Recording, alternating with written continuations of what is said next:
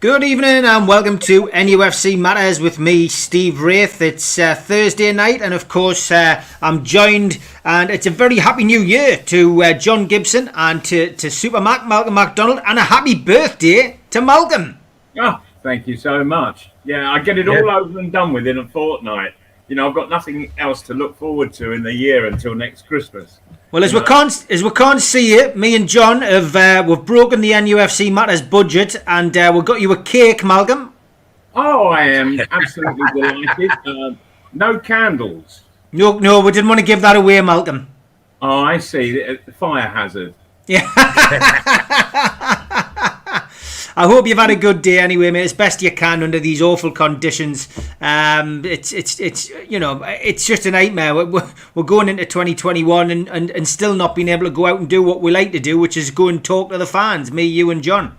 Sure. Well, I, I have a dog, you see, so he gets me out. Never, never. Yeah, so so I'm I, I get down to the beach and, uh, and and meet up with all sorts of people, and uh, but of course we observe the two yard space between us. But uh, while while the dogs are all sniffing each other, we can have a chat. So uh, it's it's all very nice. Well, well, thanks to our friends at qtechshop.co.uk who've uh, been with us from the start. Of course, you know, Malcolm, they make the t-shirts. They make your uh, Yes. your Supermac t-shirts and your, your mugs, which people can buy at uh, newcastlelegends.com. They have donated a special t-shirt to us to uh, to auction off, as we do each week, for the food bank. And uh, it is on my Twitter. It's pinned at the top of my Twitter, at Steve Wraith. And it's uh, an NUFC Matters one-off t-shirt and you can just see you there, Malcolm, on the one side, and the dog leaping from the front door on the other, and underneath it's got "Who let the dogs out?" Six forty-two, six forty-six, or six forty-eight, and on the and on the back it's got internet problems. So a big thanks to John for that. We hope that's going to raise uh, a little bit of money for the food bank, but. Uh, it's uh, it's just good that your internet problems have caused something something as uh, yeah, and you do share you share your birthday with a former another former Newcastle player Wayne Routledge, who he was okay. He did all right. He got us a he got us a promotion, and uh, that that's the only other person we could find who you share your birthday with, Mal. Right. Ah. Oh well. Um, I'm not so lonely then. You're not, mate. You're not. Um, as always, we're here to talk about Newcastle United. Plenty to talk about. I do want to start tonight with some rather sad news that came through uh, about a good friend of, of both of yours and somebody who I've got to know over the years as well, Tommy Cassidy, Malcolm. Yeah, um, uh, Cass, uh, bless him. Um, he's uh, he, he- he's made it public that he's um, got Alzheimer's, um, and uh, I've seen Tommy a couple of times in the past year, and uh, you you can sense that his memory is not quite uh, what it was. Um, but it, it, it, he and Marjorie, his, his wife, they're I think they're, they're doing pretty good. She, she's ever so good with him um, and uh, uh, helps him a great deal. Um, but certainly wish him well. I really do. Uh, he, he's a, he's not only was he a fabulous footballer, um, but he he was a really funny, funny lad as well. Funny lad, um, uh, uh, and he was he had a slightly chubby disposition, um, shall we say, did um, Cass, and uh, and he was forever getting wronged. We'd come in on a Monday, on a Monday morning, and um, and the first thing we had to do was get weighed, and Cass will have put on a couple of pounds over the weekend, and uh, and and Keith Burkinshaw would um, would would give him a right old going over and uh, and then he would say, "Wh- wh- "What have you been up to this week?" And Cassie, he'd come out with a line something like, "Well, I'm I'm sorry about this, Berkey, but um, I had to walk past the Chinese takeaway on Saturday night, and I breathed too heavily." he was brilliant. It had a wonderful sense of humour, Cass, and and and, and still has. And of course, John, he um, he he managed for you at uh, at Gateshead, didn't he? Yeah, he did. Um, a wonderful, wonderful guy. I've uh, there he is when we when we did the books Yeah. uh, together, the Gibbo's files.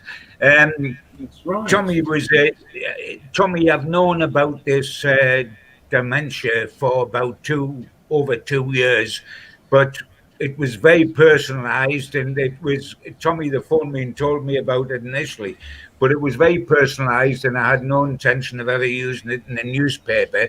But now that his wife's come out and and give an interview in Belfast, where he is a superstar, having been with Northern Ireland, of course, it's safe enough to talk about it. But uh, I mean, I used to have a, a lot of lovely, lovely nights with Tommy in the Blakelaw Social Club and his brothers, who I still see from from time to time.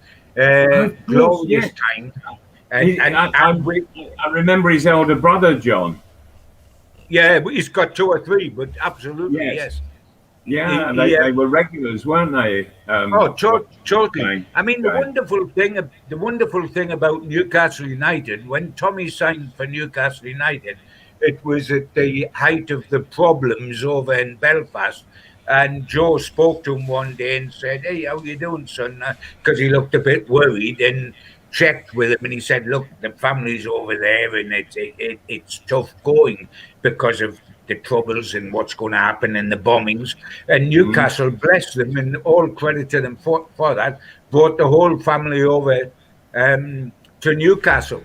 And so his brothers came over and lived in Newcastle, so that Tommy felt that much more free and without the worry of those horrific times back at home. And his brothers have stayed in Newcastle since and um, are still here. And I used to see them, a lot of them, and with David Craig as well, who was a Northern Ireland boy and a, a very good friend of Cass. But yes, as, as Malcolm said, um, when I took over owning Gateshead, uh, I employed Tommy as my manager at Gateshead. He had managed very well in Cyprus um, with with a club over there that made European football, and he'd taken uh, George Best out to play for his club over there, and he took Terry McDermott to play for his club, and I got him to manage my side at Gateshead. The, the difficulty, as Malcolm would appreciate, with any situation when you employ a friend, is that football being football, inevitably the day is going to come where you can't employ your friend anymore because Yeah. it, it's best for both of you to have a partner of the ways.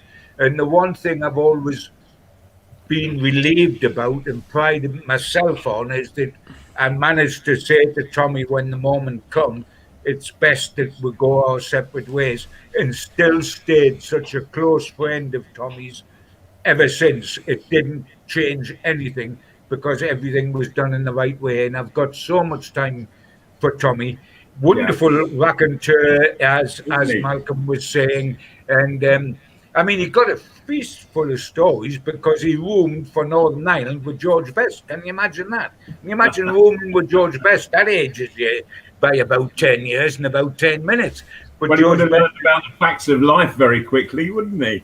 I think, yeah, I, I, I think, yeah, I think you're a voyeur when you room with George Best, you know. But, uh, but happy, happy days, and uh, I wish Tommy and his family, uh, his good lady, and obviously his kids, and of course uh, his brothers, the the whole family, great friends of mine. It's been a privilege for me to be their friend and I wish them all the best. It's a shame when we see this happen in football. And of course, we've got an ongoing thing as well, Malcolm, as you know only too well with John Tudor. And it, it, it's a tough old time when we see dear friends suffer like that. Yes, it is. Yeah, it, it, um, it, it's so difficult, Yeah, yeah. and and they seem quite normal, you know. Mm. And, but then you'll you'll find that they they'll start to repeat themselves, or or can't remember one of those things that uh, should be there, clear in the memory. And Yeah, it- absolutely. yeah. Um, but uh, I certainly wished uh, Tommy well. Um, it, absolute great fellow. Uh, John Tudor as well. Lots of birthday wishes coming in from uh, the uh, the supporters. Uh, uh, this one did grab me attention. Paul Oxley, uh, who met you at an event once, he says, Malcolm, Joelinton sent you a birthday card, but he missed the post box. Some things never change. Very good, Paul. Very good. La- the transfer window is open. Um, so, John, we'll start with we'll start with you, John. Are you optimistic there's going to be any business done, whether it be loan deals or permanent deals, or you know, is it going to be a mixture of both? What what's your what's your thoughts on the transfer window? I can't see any permanent deal whatsoever, Steve. Uh, I think we'll sign, but we'll sign on loan. And all I hope is that it's better than what we did one year ago. Because if you remember in January of last year, we signed three guys on loan Bentaleb, Danny Rose, and Lazaro, who all I think had nil impact. I mean, Bentaleb was a, a disaster for me. Lazaro was signed and hardly played. And while Danny Rose played all the while, for me watching him, it was frightening how far back he'd gone from the guy that was playing for England. He got hmm. caught out of position hmm. very easily, give away free kicks. He was cute at trying to cover that, but he, he- didn't really manage to do so. And we've got to hope that the loans we get turn out to be better than those three loans. So I don't think improve the team one iota. But I'm, I'm afraid that all we will get is loan signings. We've got plenty positions in my eyes that could be strengthened, and they all won't be in January. We'll have to wait till the summer for, for some.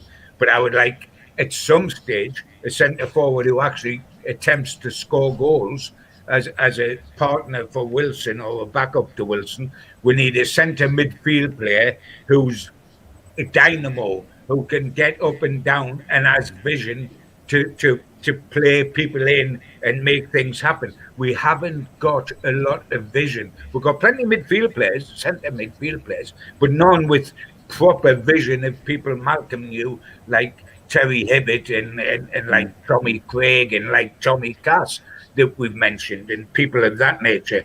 We could do with a winger to cross the ball for um, for Mm. Wilson, and a left back and right back wouldn't go miss. But we're not Yeah, going to get yeah. all them this coming. Uh, John, yeah, but we have we have somebody who from the left will, could get a great ball in for Wilson, but Steve Bruce, in his wisdom, has got him stuck at left back, Yeah, and he's not getting Ritchie? forward into the position to knock the ball in. And I'm talking of Matt Ritchie, of Yeah. course. yeah, of Yeah. course, of course. Of course. You know, Mal- But- where would you like? Where would you like to strengthen Malcolm? I mean, look, there's been plenty players linked. There always is. We've had everybody from Messi and Ronaldo to uh, Brandon Williams, uh, Josh King at Bournemouth has been uh, has been linked. Um, you know, there's there's plenty names getting bandied around. There's been talk of Bentaleb coming back, which everyone's groaning at, of course. Jetro Willems is, is recovered from injury. He's potentially, uh, you know, uh, you know, a, a- a signing which they might look.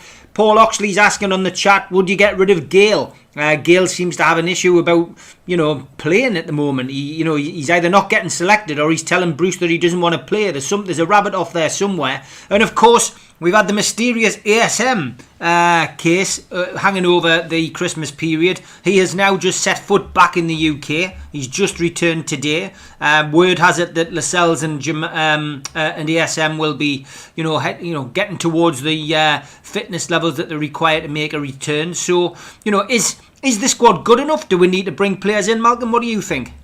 well, before you judge the squad, how how are the team doing at the moment? And uh, uh, um, uh, and I think that they are looking so disorganised at times that it doesn't matter who you bring in. If, if, if you haven't got things pretty well organised on the field, doesn't matter who comes in, that, that, that they're just going to be as disorganised as what's happening on the field. You know, I I- know we're going to come on to, to the last game um, a little later in, in what we're doing here, um, but in watching Newcastle against Leicester, uh, for me, Le- Leicester, who didn't play well on the day, they looked a division or two divisions uh, above Newcastle, and and and there were so many players in the Newcastle side who just weren't doing it. Newcastle to me looked so much slower. Um, they looked disorganized. When I, I was watching, I was watching Leicester pass the ball, and and it was almost as if they could just look at the ball and go ping or ping, and they knew that teammates would be in those certain positions. They didn't have to look to make sure there was somebody there. Newcastle, before they passed, they have to get up, have a look around. Oh, there's somebody over there. I'll pass to him. You know that they were having to search for teammates. Leicester just knew where they were. They were that well organised, and and until and until things get a lot more organised on the field, there's no use bringing players in. And I'm not so sure that any player who could really do well for Newcastle would be prepared to come. Be, simply because of, of, of, of, of what they would have been seeing, because all the games are being televised now. So, so uh, uh, um, exactly how Newcastle are playing is seen by all of the players who are available. And and if I were one of those, I would be saying, "No, I don't fancy going there." My word, you know, it it it, it, it, it it's a footballer's graveyard at the moment, and I find that really sad. Talk about those games. I mean, obviously the Leicester game. I agree. I mean, I, I thought Newcastle probably could have nicked something out of it. I think the difference was the midfield, um, and essentially Maddison and Tielemans were just too good for our midfield. And um, the, the Longstaffs, you, you've you've written a, a, column about that, and I know you work with John mm-hmm. with the Chronicle and, and, and getting these articles out. Malcolm, you you, you praised Matty Longstaff. I mean, he's, he's he's got back in. We were all scratching our heads before Christmas as to saying yeah. where was he, why wasn't he getting a run out. The excuse that Steve Bruce came up with was a bit bizarre. I, you know, he he's got to the fitness and you know he's got the bit weight off, and there was various you know things that he said, and it, I think a lot of people were scratching their head. But he's come in, he's done well, and he looked good alongside Hayden, not so good alongside his brother. No, that, I I would agree. Sean Longstaff, bless him, is a long way off the pace at the moment. Um, he, he doesn't look right. He doesn't look fit. Uh, Matty, I thought was was terrific against Leicester, but Sean really did suffer. But it's it, it he's not being done any favours. You know, I, I, I mentioned um, Matt Ritchie. Matt Ritchie is stuck at left back. There's three centre halves. If you're going to play five at the back, you push the you push the full backs forward and so they they almost become midfielders. Newcastle aren't doing that. They're not playing in that fashion, and and and so if if the two fullbacks are sitting back, why have you got an additional centre half? You don't need it. Leicester, they they really play one up front. So what are we doing with five at the back? And I and I just find the whole thing so negative and and it's almost as if it's safety first because I don't know what else to do. That's the impression I'm getting. Um, and so just fill it with numbers. And of course, what's happening is that it means that we're light in midfield and we're even lighter up front. And and and midfield players can't get forward um, enough because they're, they're having to drop too deep to get in contact. And the poor centre forward, oh my word, Wilson, I, I, I saw him looking around, going, well, where's a bit of support? You know, when you think that in the five years that I played at Newcastle, I played solidly with a partner. Um, Alan Shearer played solidly with a partner and and yet we stick Wilson up the front. Um, doesn't get any support. Hasn't got anybody to to to just bounce off. And, uh, and what are we expecting him to do in those circumstances? He's proved himself, having scored eight goals, very, very quickly. If he gets that bit of support, he will score goals. But what we're doing is we're strangling him, strangling him by distance, by a lack of a lack of passing. You know, all three of us saw um, saw the game against Leicester. Up until the point when the subs started to come on, can you remember anybody passing to Wilson? No. John, can you remember anybody passing to Wilson? No, yeah, I mean it's it's quite absurd, really, when you, you Isn't think it? about in an hour and a he is quarter. completely, completely isolated, completely isolated, Yeah. and it, what- Malcolm, the base, the basis of the whole thing is we're too afraid. Uh, that's why we have five at the back. That's fear, why John. we- I, yeah, I agree. we play with two central holding midfield players and one up top, up top, and we do that not just against Liverpool and Manchester City, but we do it repeatedly, and it's called fear. But the incentive to win a match between three points instead of one point. In, in you know, if you're going to get three draws, it takes you three games. You can get three points in one game Yeah. by going out and winning that game. And I tell you what, the better go out and win at Sheffield United next Tuesday because if they don't, they, they may as well burn the stand down because nobody will want to go and see Newcastle play. It, That game is so big that it's untrue. It's our next in the league after we play Arsenal in the Cup. They've lost 15 of their 17 games and not um, won at all. The other two were drawn. Now, how big a game is that for us? And if you think about Steve Bruce's position uh, currently, because his position with the fans could not be lower standing than it is now. And within four days, could you imagine if he goes out of the cup at Arsenal on Saturday and gets beat at Sheffield United on Tuesday, what the hell would be left then? I'm not wishing that upon Newcastle. I'm desperately, desperately not. But if that happened, my Jove, what a position we would be in up here. Um, can I just ask you about Longstaff, John, before I come on to Steve Bruce, because I will talk about him. Um, Yeah. The Longstaff, the, the Longstaff brothers, obviously local lads. Great to see local lads doing well and getting in the team. Do you think with Sean Longstaff, the, the problem is, and do you think he's been hung out to dry a little bit by the manager? He's coming back from a, a, a severe injury. He's having to play. He had to play three games in quick succession. Um, do you think that was part and parcel of it? Malcolm says, and you know, it was plain for all to see. He looked tired. He looked tired. Look, exhausted. Yeah. Was I he mean- being hung out to dry? I mean, we've got plenty of options in that midfield. You know, he was a Yeah, young man. yeah, I mean, completely off the pace. Yeah.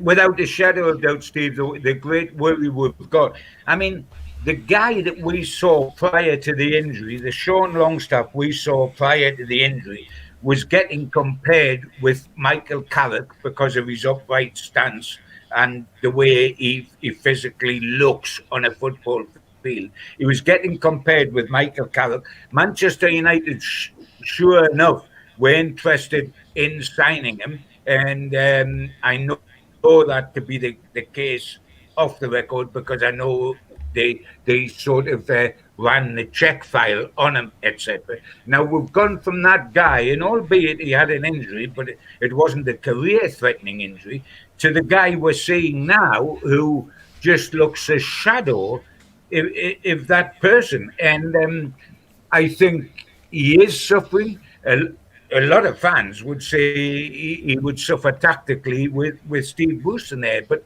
I mean, there's so many decisions at the moment being made, Steve, that that aren't sort of justified in any way or, or, or explained, shall we say. I mean, if you take his brother Matty, uh, he's went last season against Manchester United, was a world beater, scored the winner. All of a sudden, his contract's up. We don't get him signed to a new contract straight away. So it looks as if he might be going to Udinese. So all of a sudden, he can't even make the bench. He is snubbed completely because it would appear they're accepting he's going to leave the club. Then he stays within the club and signs a new contract, and we still don't see him at the beginning of this season anywhere near the team without real explanation as to why that is. A lot of garble stuff, and then all of a sudden he's put bang bang to play against Man City, Liverpool, and Leicester in a blink of an eye, three quality quality sides, and, and is expected to swim, and as it happens, does so. Look at the situation with Dwight Gayle. What on earth is going on there? We are if if the question is asked of the manager about Dwight Gayle, we're told repeatedly how he's tried to sign him three times at other clubs before he come to Newcastle. What a genuine goal scoring, natural goal scoring talent he is. He's such a natural goal scorer that he in the subs bench when our second top scorer is about six guys with one goal each, and he doesn't even get on at a given time to, to score goals for us to help us. And his contract's up at the end of the season. So is he getting the, the cold shoulder like Matty uh, Longstaff got towards the end of last season? Because the quotes about what a great guy and want I want him to have a new contract and I've tried to sign him many times for the clubs and he's a natural goal scorer. Well if if he's all of those things, how on earth isn't he starting in this Newcastle side as a partner for Wilson? Um what is said and what happens is just two different things uh, completely and has been for that position with Yedlin who, who they're trying who they're trying to get rid of, and then all of a sudden he's our regular right back now. Yeah, it's it's typical. Uh, it's typical Newcastle United. I've got to say. I mean, the Dwight Gayle situation is fascinating because, ironically, he's probably in the best form he's been in since Newcastle got promoted under Rafa Benitez. He's, you know, he, you know, his, his first touch when he came on as a substitute was a goal, and um, he, he looks sharp. He looks ready to put the ball on the back of the net. Clearly, something going on there. Um, there's clearly something going on which Newcastle fans don't know about. What happens in the dressing room stays in the dressing room. We've talked about it before. Seems to be some kind of issue, um, and and it's it's quite clear. It seems to be spilling out into the team. I just hope that I hope they can get it sorted out, and you know they can concentrate on on you know picking up some points and.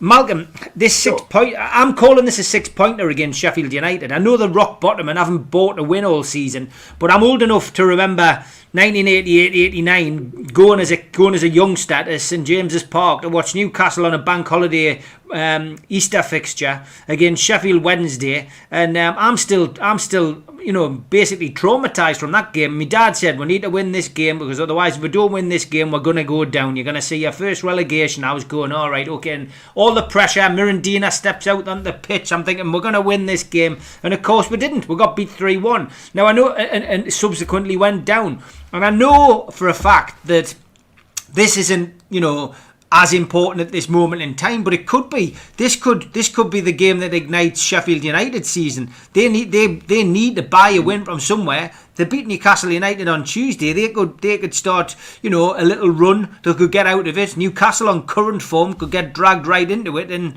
you know we've seen it happen before. There's always one team that drops like a proverbial stone.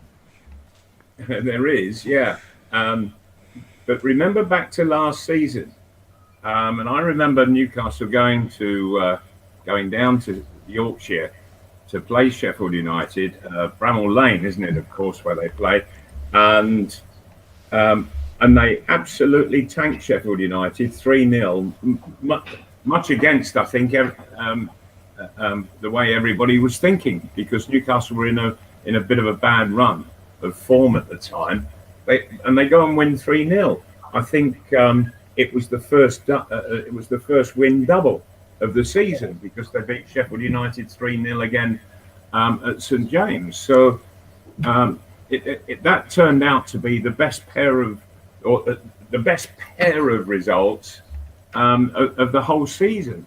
Now, can they go and do it again? Well, I don't know. Can you? You know, does anybody know what on earth Newcastle are, are, going to send out. You know what kind of mood they're going to be in, what kind of form they're going to be in, um, and it's all up in the air at, at, at the moment.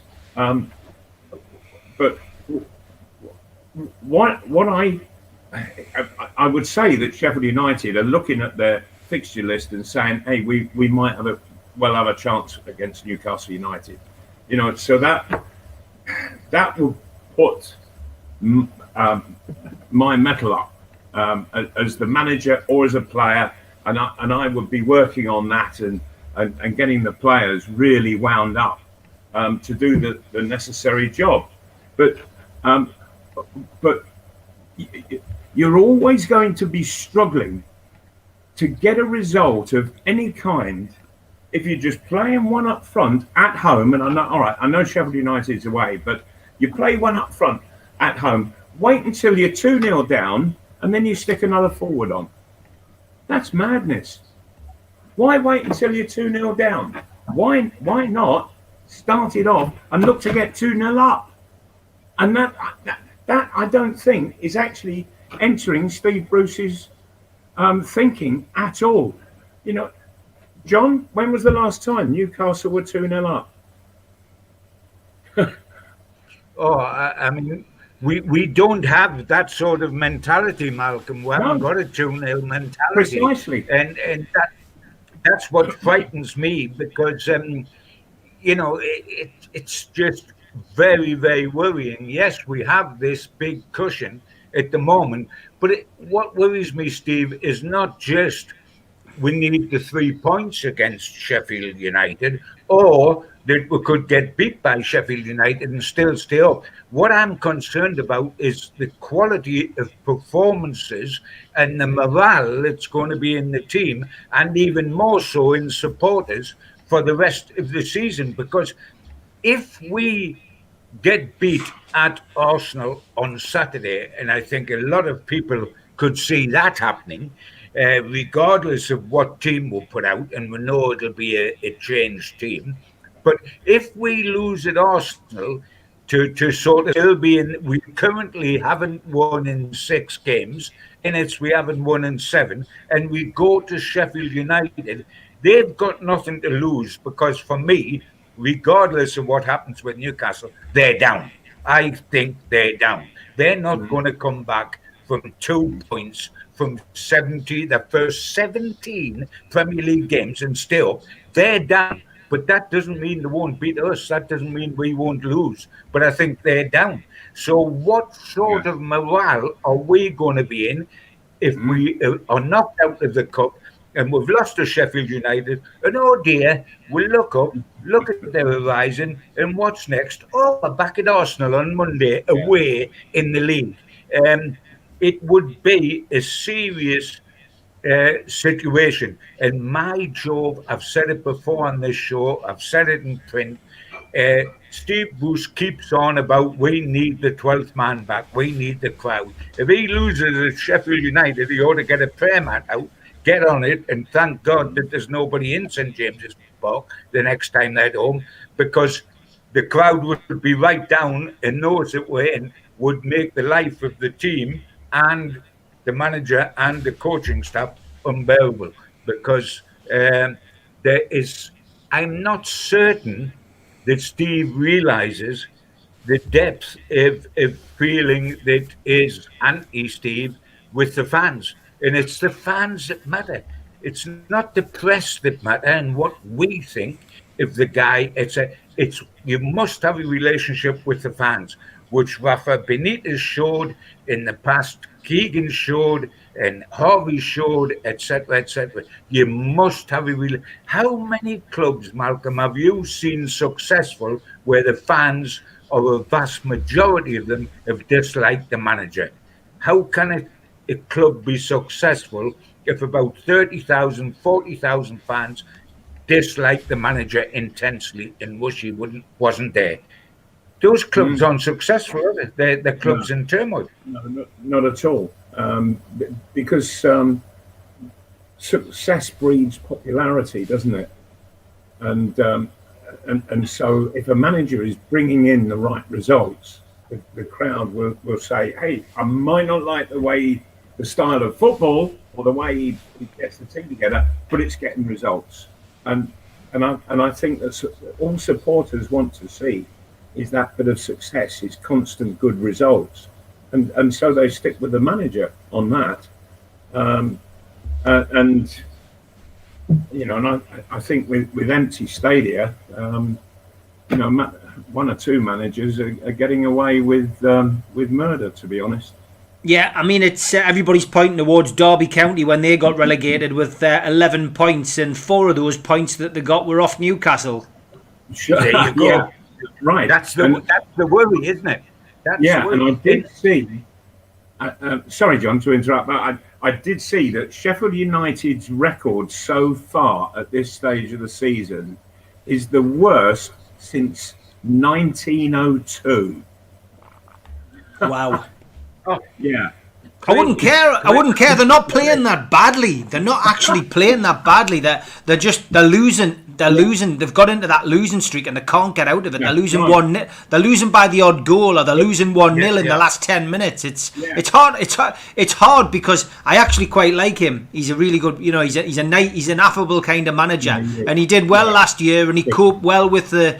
The, the you know the praise he, he didn't get too big headed he kept his he kept his feet on the ground there's other managers you'd love to see get relegated you know Big Sam with, with West Brom I'd love to see them go down with uh, with him in charge but yeah it's By the um, way, I think he'll get your wish there with Big Sam. I think West Brom will go down. I think Sheffield United will go down.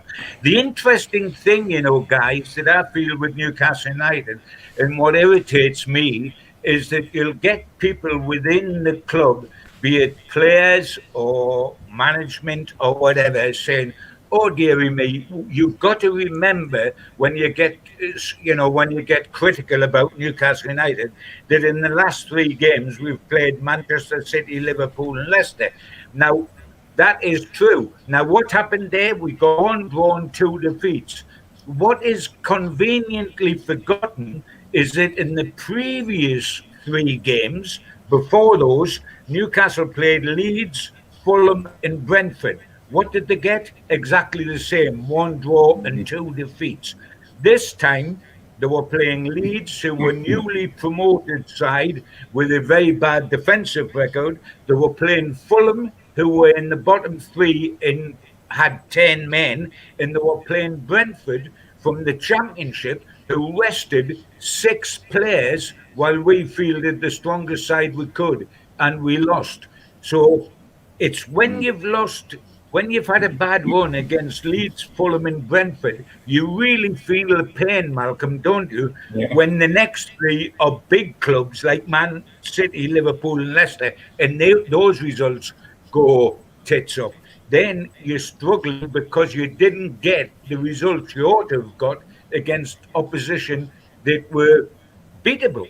Now, if we couldn't beat Leeds, Fulham, and Brentford, even though I think at the end of the day we'll get some sort of result at Sheffield United, if we can't beat them three, if we can't beat 10 men Fulham, and, and we can't beat Brentford mm. reserves, it doesn't make us feel great about Sheffield United, does it? No, that's right. And Sheffield United in the dressing room, they, they will be saying, look, this side, and, and they'll be making all the points, John, that, that you've just made. Um, and so uh, Sheffield United will be concentrating um, on the Newcastle game in their bid just to turn their season round and start picking up points. Yeah, big shout out to our uh, sponsors for this month. One which you might enjoy, John. Actually, uh, the Old Coach House Distillery.co.uk. If you're doing a dry January, it's the world's first alcohol-free distillery. Uh, visit their website, enter the code OCHD to claim your introductory 10% discount and get the most out of your mindful dry January. And there's a gin on there, John. I've noticed that. Um, I don't know if I should be elated and get myself down there or destroyed that it's a gin with the gin taken out of it, presumably. All, Um, all, all, the, all the pleasure of the gin with no hangover. Yeah, well, that's uh, ac- actually amazingly, you know, considering my lifestyle, I don't get hangovers. Quite incredible. I think the whole body's used to it so much that hangovers is never a thing that bothers me.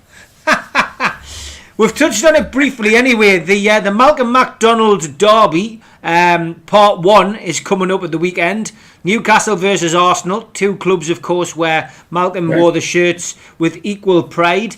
Um, Malcolm, it's uh, it's it's always a good it's always a good day out for you, especially when you go down to Arsenal because they they still treat you like the legend that you are. Um, there hasn't been as much of that in recent times at Newcastle, um, but Arsenal certainly a team that looks after its legends.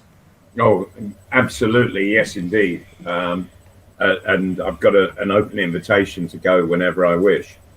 Um, and, and the last time I was there, um, there were also um, two of my old teammates, Liam Brady and David O'Leary, and it, it, it was absolutely lovely to spend the afternoon with them and uh, and catch up on old times. It really was. Uh, fabulous stadium, terrific to play in, I would imagine, and um, uh, and Newcastle. Well, it's you know that you look at two or three weeks ago, and Arsenal seemed to be struggling, but they've suddenly picked themselves up in these last uh, couple of weeks, and uh, and and they are playing some stuff. In all fairness, and the trouble is um, that they can just suddenly conjure a goal out out out the blue, and and and that's what Newcastle are constantly being caught by. Is Bruce going to be too bothered about the FA Cup, Malcolm? I would doubt it very much at the moment. I don't think he's bothered about anything. You know, good heavens above. If if he was quite happy to accept what we saw against Brentford um, uh, uh, and, and the exit um, that Newcastle made from there, then it, it, he'll be happy with anything. If if we get beat off Arsenal, Malcolm, and we get beat off Sheffield United, is that the end for Steve Bruce? No, no, because, because I think with um, uh, uh, that there's there's no real stinging criticism um, within the stadium because because of lockdown, and I, and I think that's that's where it would make a difference, where where within the stadium of St James Park, people really voice their opinions there, then it would uh, uh, um, people in the director's box would start taking note. But uh, because it's empty grounds at the moment up here in the northeast, um, I, I, I think Steve can get away with it. Uh, and to be honest, I, I, I've got to say, I, I, I listen to the, the press conferences and the interviews that he does, and and he is uh, con- constantly uh, contradicting himself. Um, some of the things that he actually says, I think, oh no, what what, what are you talking about? Um, uh, and and if he's talking like that publicly to the fans, what's he talking like to the players in the dressing room? You know, if if, if it's if it's as garbled as some of his interviews, no wonder the players are going out on the pitch um, in a totally disorganised fashion.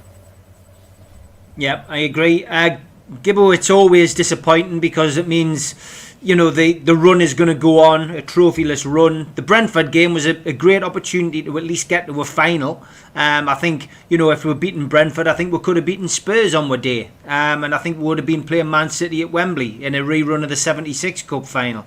But but we didn't, and we found ourselves again in another season of stagnation, and you know the FA Cup being looked at as an inconvenience, really, and supporters probably also hoping that we do get knocked out of it. A, we can't go to any games anyway, but B, because a cup run would, you know, without any investment in the transfer window, we'll see essentially more chance of injuries, more chance of suspensions, which could affect our Premier League position, and we need to stay in the Premier League. Well, I don't. I don't think they need worry about uh, a cup run in the FA Cup because um, if you look, it, it's been said that under Steve Bruce, uh, Steve Bruce has said himself that Newcastle United have taken the domestic cup competitions seriously, and what he would point to to prove that would be two quarterfinals. Last year in the League Cup, in in uh, last year in the FA Cup, this year in the League Cup. But the whole point is that that camouflages the actual reality of this situation. Because when we got to the um, to the FA Cup quarter final last year, the first time we met a Premier League club, we lost, which was Manchester City. In the League Cup last year, the first time we met a Premier League club, we lost. The first round when we played Leicester. This season, we've gone out the League Cup without meeting a Premier League club at all in getting to the quarterfinals. And we're meeting a Premier League club uh, on Saturday. So the reality is that we've had some wonderful draws, have we not, in last season's FA Cup and this season League Cup. The, the draws have been kind to us. That's why we've hung around. And the first time they haven't been kind to us, we've got tucked up. And may I add that if Newcastle go to Arsenal with the same attitude as they showed at Brentford, they will not mm. only be cuffed, but the fans will go crackers. There's ways of getting beaten, and there's ways of getting beaten. And to play the way we did at Brentford when we put out our strongest side available against their reserve side, and the attitude of the team that night was shocking. Would then it surely go back to London on Saturday and show the same attitude?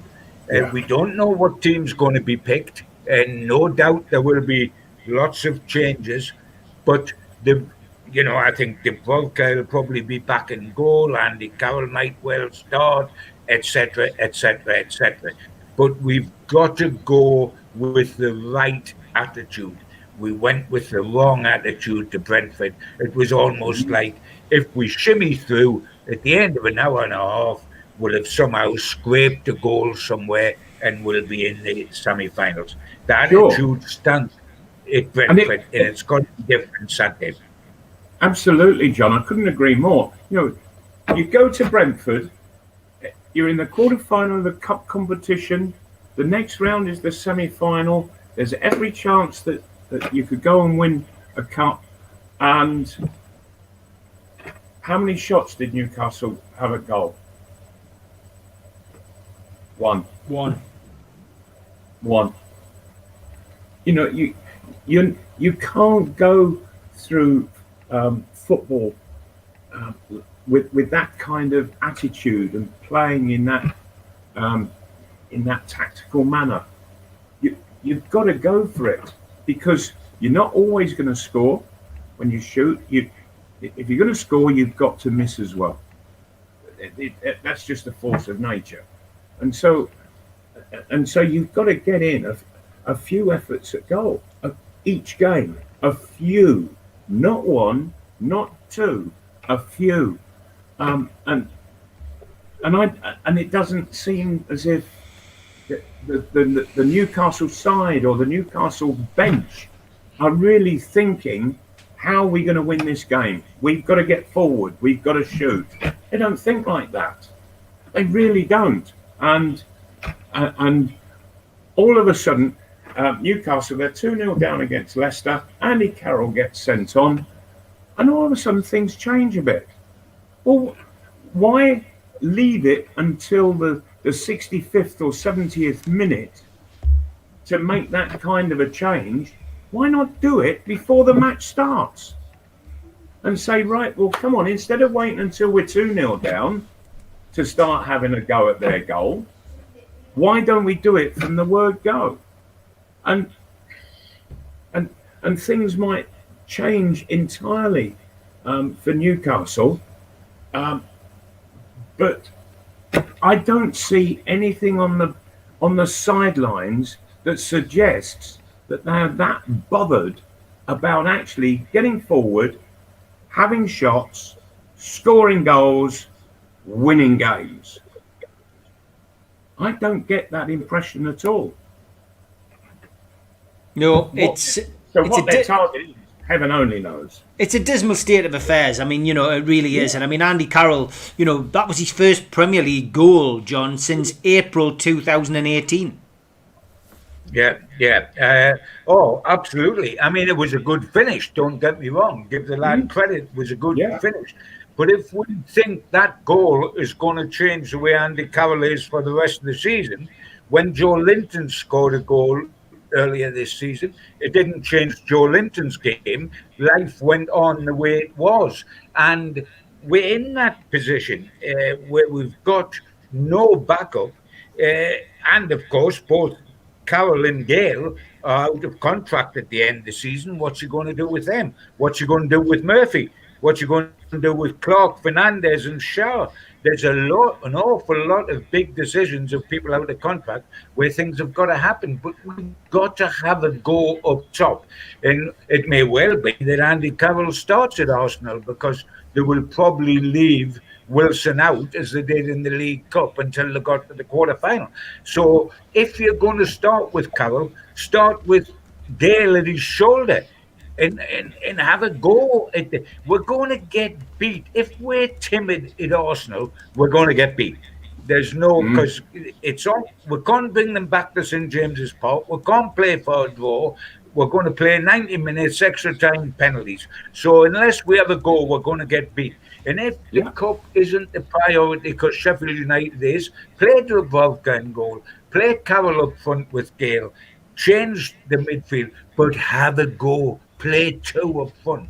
Don't play mm-hmm. five at the back, one centre forward up on his own, and hope that you get a break somewhere along the line because you're not going to. You've got to win on the day.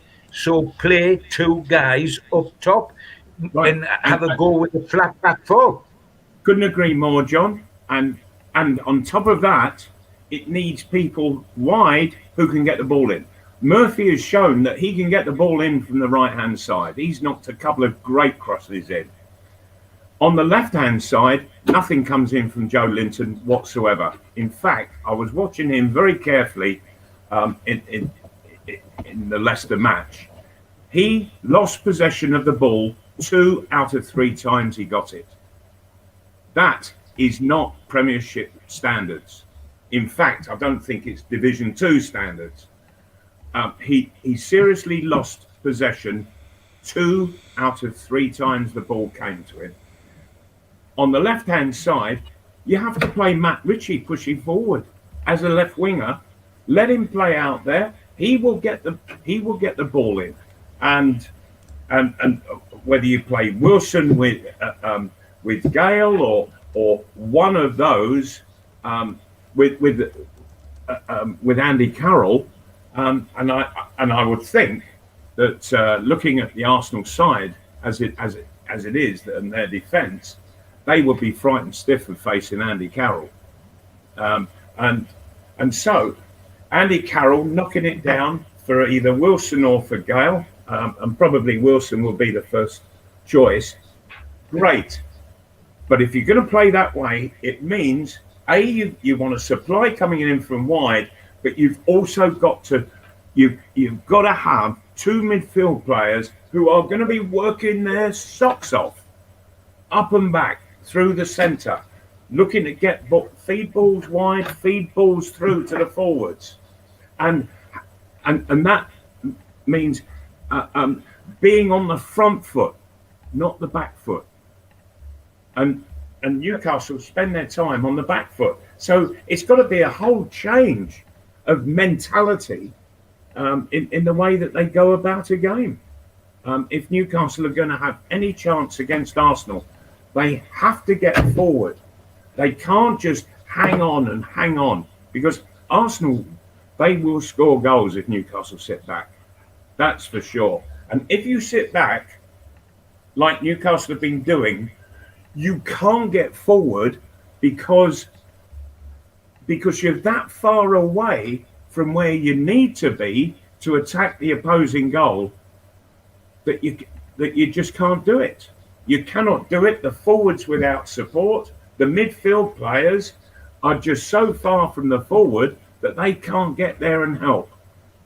Um, because the back the back line, a it's overcrowded, and b they just drop off. Um, and Steve Bruce was a defender. Why he isn't getting them working, uh, get uh, uh, working on them to work the line properly? You know, it's it, it's it's so simple. You push up and push up, and and make it uncomfortable for opposing forwards. You push up as much as you can, as far as you can. When the ball is going to be knocked forward at you, all you do is, as soon as you see the uh, the opponent's foot go back to knock it forward, you just drop off three or four or five yards, and then you get a run to, to go and head it. Uh, and it, it, and Arsenal played that way for decades, for decades, and it's and it's it's almost an unbeatable way of playing, and and and, and you can you can make slight changes on it and all sorts, but it's a question of pushing up to drop off. Newcastle, their first action when the opposition get the ball is drop off, and that just gives them the space. Leicester, dear me, they they they weren't playing well at all, but Newcastle just gave them so much space. You could almost see Leicester laughing they had that much space to play in and they were just knocking it about, moving forward until they got to the penalty area and then they had to decide what to do. All right, and there were a lot of Newcastle bodies, but it's a defeatist way of playing. And if they want to get knocked out, they can't play in the same fashion. Yeah, it's uh, it, it, it's dismal state of affairs, but we should be used to that by now. Um, give us a, a quick prediction then for the Arsenal game, Malcolm. Um, I can't see Steve Bruce changing anything whatsoever. Uh, I'll take Arsenal to win um, 2 0. Okay, and what about the Sheffield United game, which of course follows quite quickly on Tuesday? Yeah, um, yeah, that's going to be something quite different. Um, and uh, I'm, I really would expect Newcastle to go and win that one. So I'll take uh, Newcastle to win that 2 0. Okay, John, same question to you, mate. Uh, first of all, the cup game against Arsenal at the weekend. Cup games are always difficult to talk about with Newcastle because we don't know what sort of team they're going to put out. But to be quite frank, I don't think it matters much what sort of team they're going to take out. Uh, they're going to put out at Arsenal. I think they will get beat. They will get knocked out. It's just by what score. And if they put out an understrength team, they could well get beat three 0 The the important thing after that is how they react at Sheffield United, and that is massive for Newcastle for the rest of the season. Uh, because, as I say, I think Sheffield United are down. Um, it's it, it's frightening, really, on what could happen there. I think Newcastle will get something um, at Sheffield United simply because they are so bad in terms of the demoralised. I take what you said, Steve. They just lose one 0 normally. Um, so I could see Newcastle winning 1 0. It would be a 1 1 draw, and I'm going to go for a 1 1 draw uh, in this case, um, which, quite frankly, I would be massively disappointed with if it turns out to be correct. Just a quick one on Dubravka and Darlow, lads. Um, Darlow's been superb, Malcolm, since he came into the team. Yeah. Um, I don't think anybody could have expected him to play as well as he has done. Uh, Dubravka, you would probably expect would get a run out against Arsenal, but is is that goalkeeper shirt Darlow's for the time being? Do you think, Malcolm? Has to be. It has to be. Um, when when a when a goalkeeper is playing in the in, in the way that Darlow has been playing all this season, you cannot uh, because you just destroy his confidence, destroy him totally, and he will lo- lose all faith and trust um, in, in in the people who make that decision to drop him, um, and and you and you lose a guy who's turned out to be an, an absolutely terrific goalkeeper, and by him staying in the side, uh, um, um, Dubravka will understand here's a guy playing out of his skin. I'm not going to get in the side. I've got to wait my turn. And that's the way it goes um, with goalkeepers. I remember when I was uh, managing Fulham and I, I, I had Gerry Peyton as, as the goalkeeper who was the Republic of Ireland goalkeeper. And it, we didn't have a, a, a, a solid reserve keeper. And Gerry Peyton started to get quite sloppy. And I'd put the kid in from the junior side. He was 18, uh, playing in the juniors. And in fact, he had only played a couple of reserve games. And I stuck him in the first team, left Gerry Peyton out. It shocked Gerry Peyton so much. But this lad was absolutely brilliant. His name was Jim Stannard. And he um, and, and you would think that he would have sort of been overawed by it. Was he? Hell, he was coming in and he was screaming at defenders and what they had to do and go go and win the header and stuff like that. And he really um, he, he bossed his box superbly. And in the end, I went and sat with Gerry Peyton, who, who was who was watching about the second or third game of this goalkeeper. And I said, "That's what you should be doing." He said, oh, "I know." He said, "I, I started not to to do it." You know, and so that's fair enough. Goalkeepers know whether they're doing really well or not. When a keeper is doing well, you leave him there. You cannot. It, it's absolute cruelty to um, to take him out of, of, of the equation. And uh, Darlow has got to stay without any shadow of doubt whatsoever. Um, if he starts having a bad time, okay, then you then then you maybe make the switch, but not until then. Not until then. Um, Dubravka will understand. Darlow has earned his place. Same question to you, John. I'm expecting the same answer, really. Yeah, to be truthful, yes. I mean, I find the thing wonderfully staggering because I've been a great Dubravka fan. I thought he was player of the year last year. He's been truly magnificent at Newcastle. And when he was injured pre-season, I feared the worst because I hadn't seen a lot of Darlow's, seen him in the cup competitions. I didn't realize he was going to be as good as he has been. He has been absolutely terrific. Um, the real testing time is that's going to come for Steve Bruce is when he makes one mistake, a single mistake, as every goalkeeper will, every great goalkeeper will. I can remember seeing Clemence, which I've talked to to uh, Malcolm about, play for England up in, up in Hampden Park in Scotland and let it in through his legs, was not made through his legs. But he, but he was a terrific, terrific goalkeeper. It happens. But if you drop Darlow on one mistake, when the moment comes, and he's had a good game otherwise, you destroy him equally. You've got Yeah. to wait, and his form's got to dip over the full game. Because if he's thinking, the second I make one mistake, I'm out of this team, it is a catastrophe. I think we're very lucky to have two good players in one position because we haven't got many across the whole of the, the team. Our best three players this season, or at any time, are the two goalkeepers and the centre forward. But uh, I quite agree with Malcolm.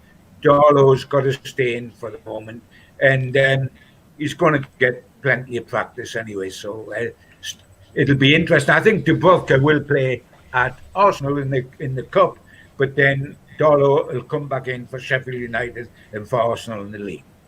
I think maybe the best bet for uh, these two games maybe is just played Dubravka and Darlow in goal together. That's it. and the and the back five and two holding central midfield players, Steve. I would think. Lads, it's been a pleasure. Malcolm, I hope you uh, I hope you enjoy the rest of your birthday and uh, great to have you back, lads. It's good to have a bit of a bit of routine again after the Christmas break. Uh, but uh, look forward to having you on again next Thursday, lads. All right, look forward to it. Take care. God Take care, lads. Bye bye. Bye.